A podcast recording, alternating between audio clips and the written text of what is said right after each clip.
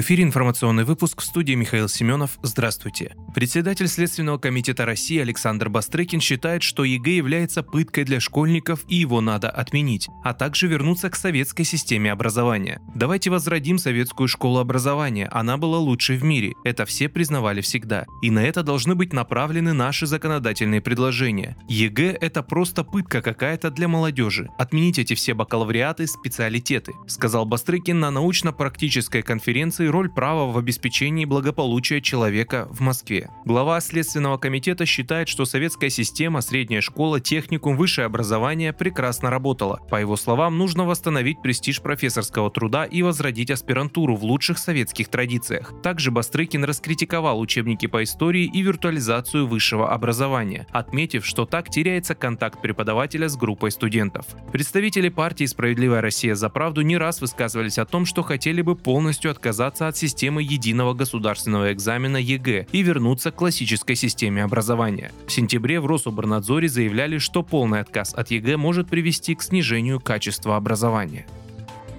Справоросы попросят Конституционный суд России оценить отмену индексации пенсий работающих пенсионеров. Фракция «Справедливая России» в Госдуме начала сбор подписей депутатов для направления запроса в Конституционный суд России с просьбой прояснить позицию суда по поводу действующей нормы об отмене индексации пенсии работающим пенсионерам. Лидер справоросов Сергей Миронов также напомнил, что в июле 2020 года вступили в силу поправки в Конституцию, согласно которым индексация пенсии должна проводиться не реже одного раза в год. Однако пока эта норма остается на бумаге. Напомню, пенсии работающих пенсионеров не индексируются с января 2016 года года. Это было сделано для уменьшения дефицита Пенсионного фонда России. В своем запросе социалисты попросят Конституционный суд провести проверку положения федерального закона о страховых пенсиях, касающегося отмены индексации пенсий работающим пенсионерам на соответствие главному закону страны. Чтобы направить этот запрос, фракции потребуется получить не менее 90 подписей депутатов Госдумы. Сергей Миронов призвал коллег из других фракций поддержать позицию справедливоросов.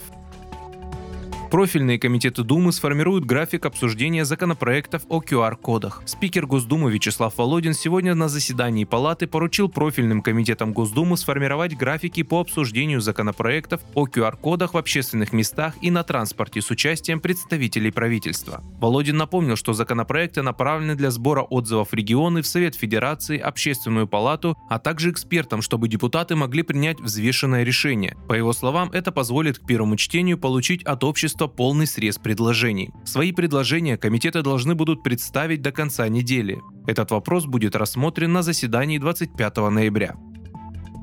Пункты сбора вышедшей из строя электротехники появятся в Москве. Об этом сообщил зам мэра столицы. Туда можно будет принести электронику, вышедшую из строя, а также пластик и опасные вещества. Проект будет реализован в виде государственно-частного партнерства. Город выделил инвестору пустующие объекты капитального строительства, где будет проводиться утилизация и переработка. Это поможет снизить неблагоприятное воздействие на окружающую среду.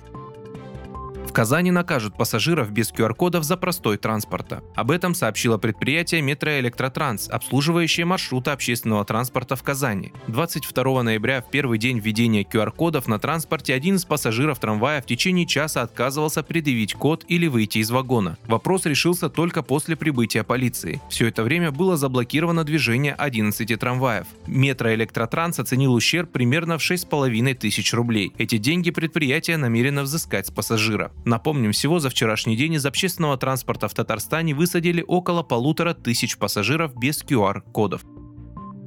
Россия и Венгрия договорились о взаимном признании сертификатов о вакцинации. Об этом заявил глава МИДа Сергей Лавров. Он отметил, что миллионы людей в России и за рубежом привились вакциной «Спутник Ви». Никаких побочных эффектов у них нет. По словам Лаврова, Россия будет активно поддерживать инициативу по отказу от патентной защиты вакцин на взаимной основе во время пандемии. Кулачный бой официально признан видом спорта в России. Министерство спорта зарегистрировало бои на голых кулаках как спортивную дисциплину. Также в Федерации бокса России создан соответствующий департамент. Отмечается, что в России существует несколько организаций, проводящих подобные поединки. Вы слушали информационный выпуск, оставайтесь на справедливом радио.